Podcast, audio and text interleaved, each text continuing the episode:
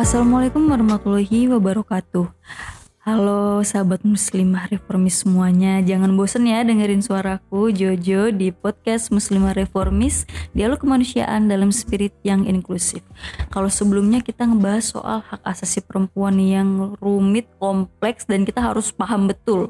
Sekarang kita beranjak ke sulitnya mewujudkan kesetaraan gender itu pembahasan kali ini. Nah sebenarnya isu kesetaraan gender ini udah jadi isu dituntutan ya hampir di semua negara gitu. Tapi kenyataannya ternyata nggak mudah nih untuk mewujudkan kesetaraan gender. Makanya kita langsung tanya ke Bunda Musda gimana sih eh, apa arti gender, terus gimana cara mewujudkan kesetaraan gender gitu.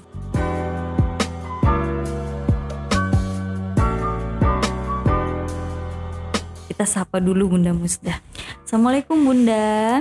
Waalaikumsalam warahmatullahi wabarakatuh. Semoga kita selalu sehat ya, selalu diberikan bimbingan oleh Allah Subhanahu wa taala dan juga kita selalu mendapatkan uh, kebahagiaan dan kedamaian dalam hidup kita. Amin, amin ya rabbal alamin.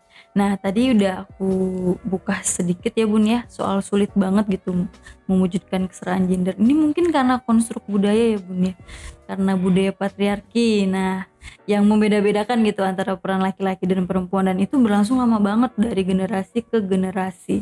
Nah, sebenarnya nih Bun dari itu kan kayak hold banget gitu kalau bahasa milenialnya. Tapi kita masih punya harapan nih Bun untuk mewujudkan kesetaraan gender gitu meskipun Ya alhamdulillah sih kalau saya melihat perkembangannya dari hari ke hari orang semakin sadar ya. Iya. Meskipun orang yang nggak sadar sih tetap aja ada ya. Bebal tapi ya bun ya. Tapi buat saya sih ya biarkan saja. Mari kita mem mem membangun satu uh, pemikiran yang uh, segar ya bahwa uh, sebuah keadilan gender itu tuntutan tuntutan tuntutan masyarakat, tuntutan zaman bahkan tuntutan global jadi kalau ada yang nggak setuju ya biarkan aja dia dengan dunianya nanti akan dia akan susah sendiri ya. Iya. Tapi banyak orang yang nggak ngerti apa sih itu gender gitu kan? Karena gender itu sebuah kosakata yang sebetulnya nggak ada dalam kosakata bahasa Indonesia. Ya karena itu semua orang uh, bahkan dalam bahasa Arab juga terpaksa dia mengambil gender itu juga nggak ada. Jadi gender ini sebuah kosakata dari bahasa Latin yang kemudian diambil ke dalam bahasa Inggris ya. Sebuah kosakata yang menunjukkan uh, apa ya? Uh, gender itu adalah sebuah sebuah kosakata yang bermakna seperangkat sikap ya seperangkat peran, fungsi dan tanggung jawab yang melekat pada diri laki-laki dan perempuan akibat bentukan budaya atau pengaruh lingkungan masyarakat di mana manusia itu tumbuh dan dibesarkan.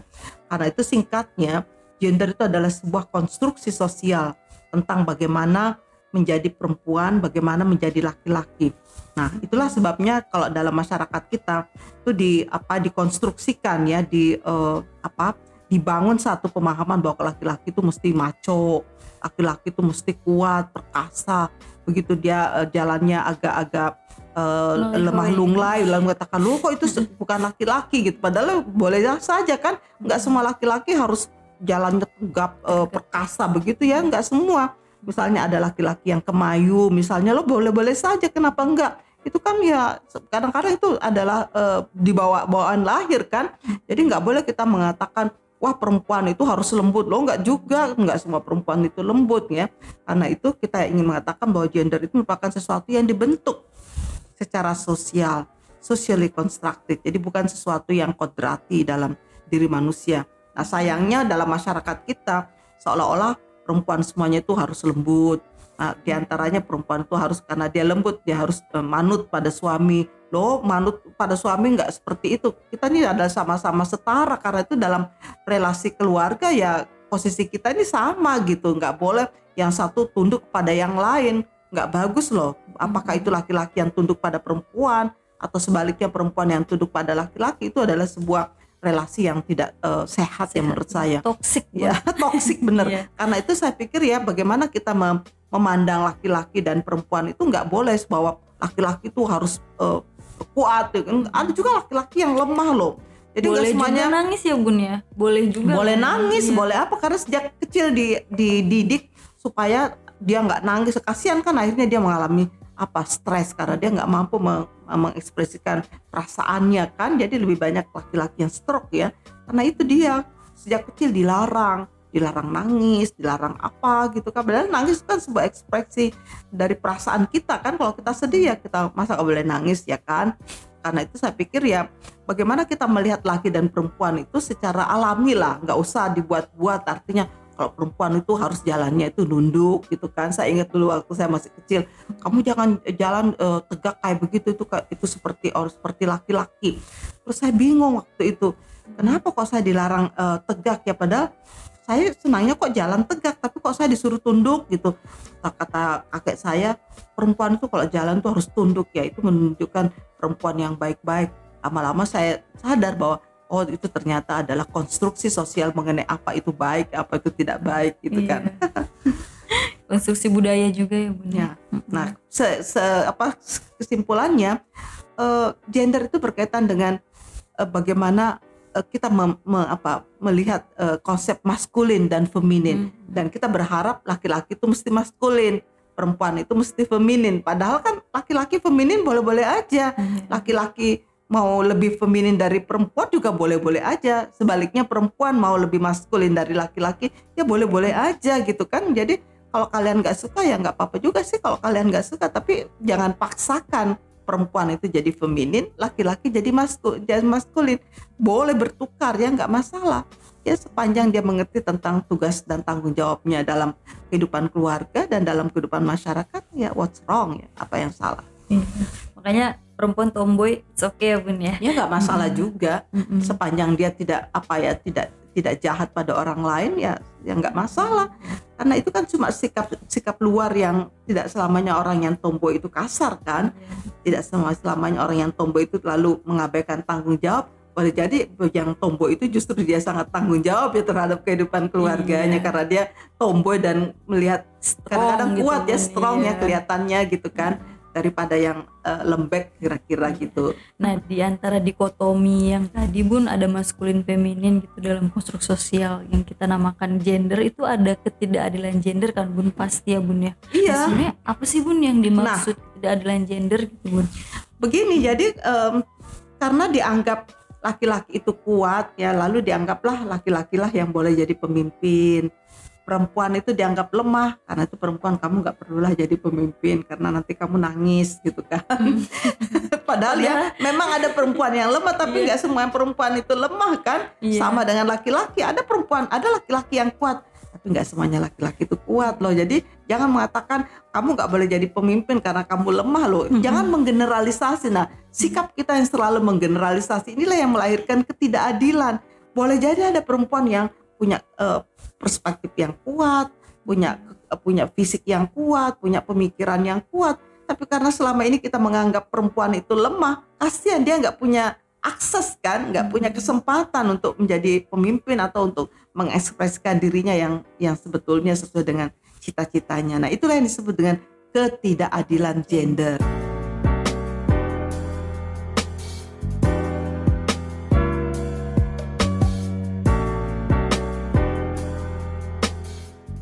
Padahal ada Risma loh bun yang strong banget tuh bun. Tapi orang juga jadi nggak suka katanya suka marah-marah. Loh kalau dia marah-marah untuk kebaikan apa masalahnya ya kan? Iya, bun, dia marah kan betul. kan karena kebenaran. Kalau saya sih ya biarkan dia marah nggak masalah juga. Karena kalau kamu nggak salah pasti dia juga nggak marah kan? Iya, Memangnya dia marah kalau anak buahnya bener ya kan? Nggak juga. Jadi karena karena itu ya memang orang harus marah kan kalau ada yang nggak benar supaya orang tuh jadi nggak mengulangi lagi kesalahannya karena kalau kita diem aja ya beginilah yang terjadi selama ini kita selalu mengambil pencitraan ya kan? Kalau lebih baik kalau saya memilih pemimpin saya lebih suka pemimpin yang yang apa yang tegas yang uh, ya, bun, ya. tegas nature gitu ya. Pokoknya kalau waktunya marah-marah gitu daripada yang uh, pesona citra gitu oh, kan. iya. setelah udah gitu yang pesona citra ini yang nggak kerja. Lah kan kita rugi kan? Dia udah dibayar mahal-mahal tapi yeah. kok tidak membawa manfaat bagi masyarakat luas selalu apa gunanya kita bayar dia mahal-mahal ya kan? Iya bun. Ada Risma Ahok ya bun ya. Itu dia orang-orang yang ya memang sih orang-orang biasanya seperti itu biasanya tuh mulutnya ya nggak bisa ditahan karena dia ekspresinya itu kan iya. gitu. Jadi buat saya sih ya boleh-boleh aja lah nggak usah terlalu oh kalau perempuan itu jadi pemimpin nggak boleh ini nggak boleh emosi. Nah, laki-laki juga banyak yang emosi gitu. Jadi soal emosi ini bukan soal perempuan laki-laki itu soal individual. Jadi karena itu nggak boleh digeneral, digeneralisir. Nah sebetulnya perbedaan gender itu nggak masalah ya. Misalnya kamu maskulin yang satu perempuan itu uh, feminin itu sebenarnya nggak ada masalah. Sepanjang itu tidak menimbulkan ketidakadilan itu loh masalahnya tetapi realitasnya perbedaan gender ini justru menimbulkan sejumlah ketidakadilan dan ketimpangan dan dan yang sedihnya biasanya yang mengalami ketidakadilan dan ketimpangan itu adalah perempuan ya Mm-hmm. Ada juga bagi laki-laki, tapi secara statistik lebih banyak terjadi pada perempuan. Inilah yang kita sebut dengan ketidakadilan gender ya terhadap perempuan. Gimana sih bun gambarannya bun ketidakadilan nah, gender? Ketidakadilan gender terhadap perempuan itu ada macam-macam. Ada yang bentuknya itu uh, stereotype. Nah, misalnya stereotype itu adalah memberikan uh, label-label negatif. Hmm. Misalnya kalau janda mesti jahat gitu kan kenapa kalau duda kok aman-aman saja gitu kan hmm. kasihan gitu kan kenapa kalau janda tuh kan kalian melihat janda tuh mesti dengan perasaan curiga tapi kalau dengan duda kok gak ada perasaan curiga malah seneng kalian gitu kan hmm. Malah diagung-agungkan ya bun itu ya, dia saya bilang aduh ini bukannya kita menghargai dia. Misalnya saya selalu melihat seorang single parent tuh berjuang untuk anak-anaknya tapi penghargaan masyarakat terhadap single parent yang berjuang untuk anak-anaknya itu kok tidak begitu kuat ya? Padahal coba suruh laki-laki menjadi single parent nggak banyak hmm. loh laki-laki itu menjadi single parent nggak bisa dia. Tapi perempuan tuh dia bisa bekerja tapi juga di rumah dia bisa menyelesaikan uh, tanggung jawabnya sebagai ibu dan bapak. Tapi kita tidak mengapresiasi orang-orang seperti ini. Buat saya itu dia ini adalah yang betul menjadi pahlawan ya kalau kita mau mencari pahlawan ya. Nah yang kedua itu bentuknya adalah subordinasi. Selalu di nomor dua kan. Bahwa kamu itu ya kalau kamu itu uh, apa ya karena kamu cuma perempuan kamu jadi sekretaris aja deh saya ketuanya. oh, yeah. nah selalu kalau kita milih-milih dulu tuh selalu kalau ketua masih laki-laki cari sekretaris cari perempuan. Loh kenapa begitu ya? Jadi ini yang proses-proses subordinasi kayak gini nih. Nah yang ketiga itu bentuknya itu seperti hmm, kekerasan.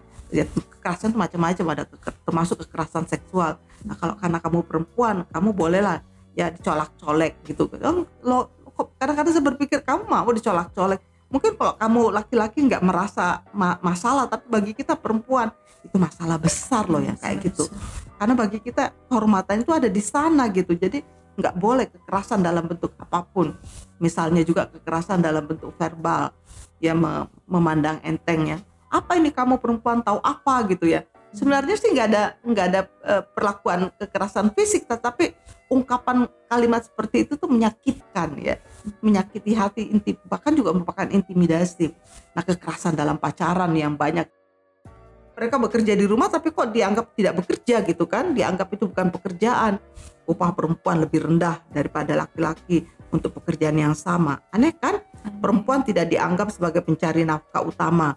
Meskipun faktanya dia adalah perempuan penyangga utama ekonomi keluarga. Nah kan bayangkan kalau kita melihat data Biro Pusat Statistik itu satu dari sembilan kepala keluarga adalah perempuan. Tapi hmm. kenapa kok perempuan juga tidak banyak memiliki akses untuk menjadi pemimpin di dunia publik maupun di dunia politik. Nah perempuan menanggung beban ganda yang panjang dan lama. Akibatnya apa ya banyak perempuan yang mengalami ya seperti itu tadi saya katakan mengalami kematian ketika melahirkan. Karena ya seperti itu tadi. Jadi akibatnya angka kematian ibu melahirkan tetap tinggi loh di negara kita. Mengerikan sekali loh sebetulnya. Nah perilaku ke kekerasan KDRT terhadap perempuan malah dianggap wajar. Bahkan ada yang menganggap kekerasan seksual itu enggak ada. Kalaupun ada ya itu sebetulnya nggak perlu diributkan. Waduh kok ada hmm. pandangan-pandangan seperti ini ya? Karena itu korban perempuan korban sering malah dipersalahkan ya. Kalau dia diperkosa malah dia malah dia udah diperkosa disalahin lagi karena karena, dia pakai baju mini karena gitu kan. Nah tubuh perempuan yang selalu disalahkan. Jadi perempuan itu tubuhnya aja udah salah gitu kan. Tentu saja berbagai kondisi negatif tersebut menghambat ya kemajuan perempuan dan sekaligus juga jangan salah menghambat kemajuan bangsa dan negara. Ingat ya perempuan itu setengah. Jumlahnya itu setengah dari penduduk, penduduk dalam sebuah negara. Nah, kalau mereka itu dihambat kemajuannya, maka otomatis ya kemajuan sebuah bangsa, kemajuan suatu negara juga terhambat. terhambat. Jadi ingat iya. itu baik-baik. Oke teman-teman, ayo manfaatkan media sosialmu, kasih tahu ke teman-temanmu kalau dikotomi antara maskulin dan feminin itu sebenarnya nggak penting ya bun ya. Iya. Yang penting itu manusianya gitu, human beingnya. Dan kita kembali kita ini lagi apa namanya uh, gaungkan lagi soal tadi ya lima uh, bentuk soal ketidakadilan gender. Oke, baik teman-teman yang ingin request tema, kritik dan saran bisa email ke podcastmuslimareformis@gmail.com. Sampai ketemu di episode selanjutnya. Assalamualaikum warahmatullahi wabarakatuh.